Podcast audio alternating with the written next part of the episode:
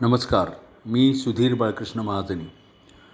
तर नवनाथांच्या कथेच्या मागच्या तेहतीसाव्या अध्यायामध्ये आपण असं पाहिलं की वीरभद्रांनी मच्छिंद्रांचा देह गोरक्षाला परत केला नाही म्हणून गोरक्षाने त्यांच्याशी युद्ध केलं आणि युद्धामध्ये वीरभद्रावर अग्नेस्त्र सोडलं आणि वीरभद्राचं शरीर नष्ट केलं.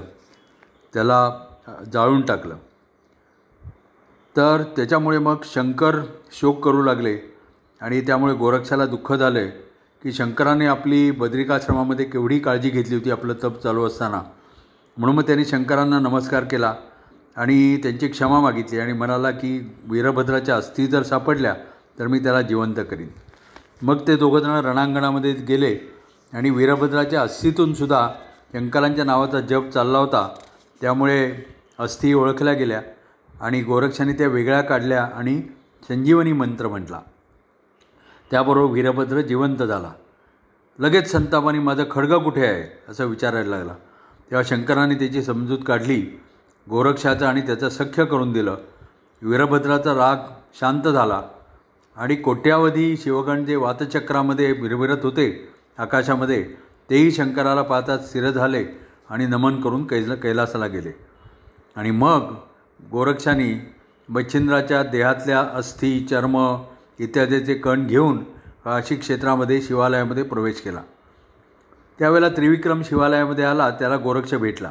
मग मच्छिंद्राच्या देहाचे बारीक बारीक तुकडे झाले आहेत हे पण त्याने पाहिले. मग तो गोरक्षाला म्हणाला की अजून थोडे दिवस थांब धर्मनाथाला राज्याभिषेक करून मग येतो. त्यावेळेला मग योग्य वेळेला प्रधानांच्या जवळ गोष्ट काढली. की धर्मनाथ अकरा बारा वर्षाचा झाला आहे त्याला युवराजपद द्यावे. प्रधानांना तो विचार पटला आणि धर्मनाथाला युवराजाचा युवराजपदाचा अभिषेक झाला. रेवती राणी फार आनंदामध्ये होती.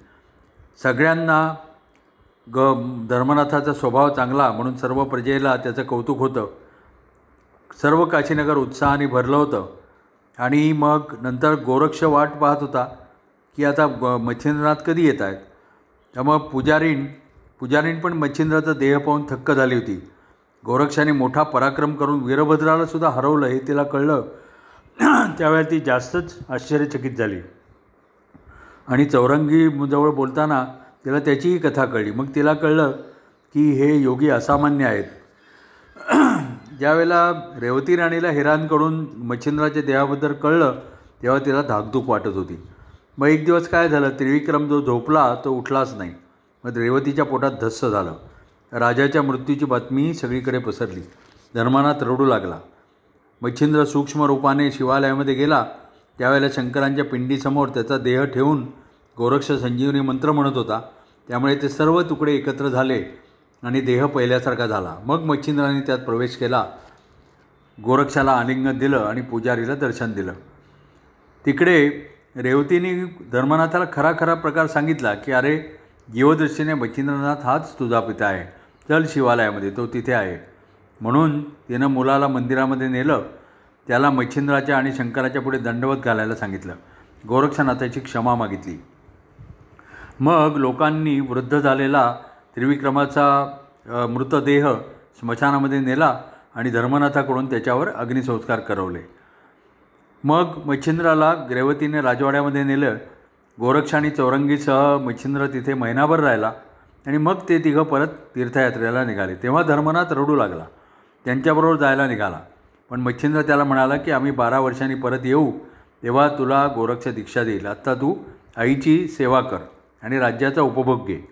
प्रधानाचा सल्ला घेत जा. असं म्हणून मग ते तिघं तीर्थयात्रेला निघाले.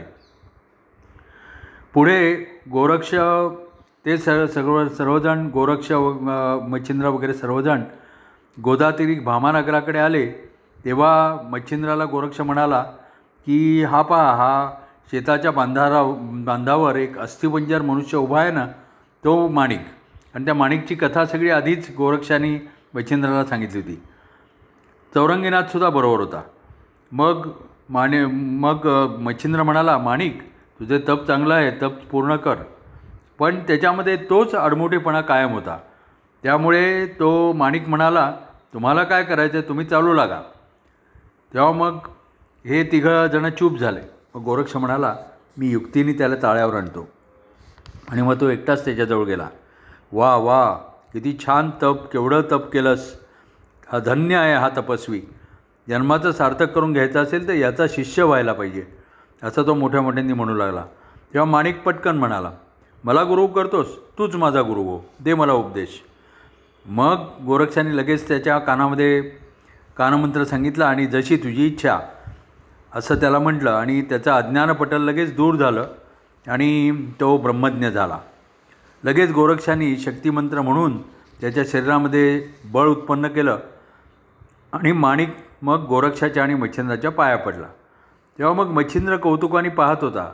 आणि मग तो म्हणाला की आडमोठ्या मुला तुला माणिक हे नाव शोभत नाही. मी तुला दीक्षा देतो. तुझं नाव आता अडबंगनाथ असं ठेव. आणि मग त्यांनी यथाविधी दीक्षा दिली झोळी कोबडी इत्यादी नाथपंथाची साधनं दिली. अड अडबंगनाथ असं नाव ठेवलं. आणि मग गोर संग चौरंगीनाथाच्या म संगतीने तो सर्व विद्यामध्ये निपुण झाला. आणि मग गोरक्षाने आणि मच्छिंद्राने त्याला सिद्ध केलं.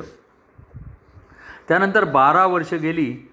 तीर्थयात्रा आटोपून ते पुन्हा सगळेजण चौघ चौ चौघेजण काशीला आले. धर्मनाथ आता मोठा झाला होता. त्याला एक पुत्र होता. आणि त्याचं नाव पण त्रिविक्रमच ठेवलं होतं.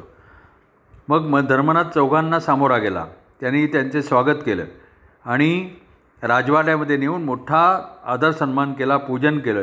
आणि सांगितलं की गोरक्षा गोरक्षनाथ मला आता तुम्ही दीक्षा देणार आहात ना? मी बारा वर्ष वाट पाहतो आहे तेव्हा मग गोरक्षनाथ म्हणाला तुझ्या मुलाला राज्याभिषेक कर मग आपण तुला दीक्षा देऊ. मग धर्मनाथाने त्रिविक्रमाला राज्यावर बसवलं आणि मग माघ महिन्यातली शुद्ध द्वितीयेची तिथी दीक्षेसाठी निर निवडली. आणि त्या दिवशी धर्मनाथांनी नगरामध्ये मोठा उत्सव केला. भोजनासाठी नागरिकांना पंक्तीला घेऊन गोरक्षांनी प्रत्येकाला घास भरवले. देवगणसुद्धा त्या सोहळ्याला उपस्थित राहिले. आणि त्यावेळेला देवांनी अशी इच्छा प्रकट केली की माघ द्वितीयेला माघशुद्ध द्वितीयेला दरवर्षी या समारंभाची आठवण म्हणून असाच सोहळा करावा. आणि या तिथीला धर्मनाथ बीज असे नाव द्यावे. जो कोणी या बीजेच्या दिवशी असा सोहळा करून लोकांना भोजन देईल त्याच्या घरी संकटे आदिव्याधी होणार नाहीत असं गोरक्षनाथांनी होणार नाहीत. असे देवांनी सांगितल्यानंतर गोरक्षनाथांनी त्याला मान्यता दिली. आणि हे व्रत करणाऱ्या घराच्या घरी म्हणजे ग्रस्ताच्या घरी लक्ष्मी नांदेल असं त्यांनी अभिवचन आपला जो कु किमयागिरी नावाचा ग्रंथ आहे गोरक्षनाथाचा त्यांनी त्याच्यामध्ये हे अभिवचन देऊन ठेवलं आहे. आणि मग त्यानंतर धर्मनाथांनी राज्यत्याग केला आणि पाचही नाथ तीर्थयात्रा करीत हिंडत राहिले. आता याच्यापुढे रेवणनाथाची कथा आहे ती आपण या अध्यायाच्या नंतरच्या भागामध्ये पाहू. नमस्कार धन्यवाद.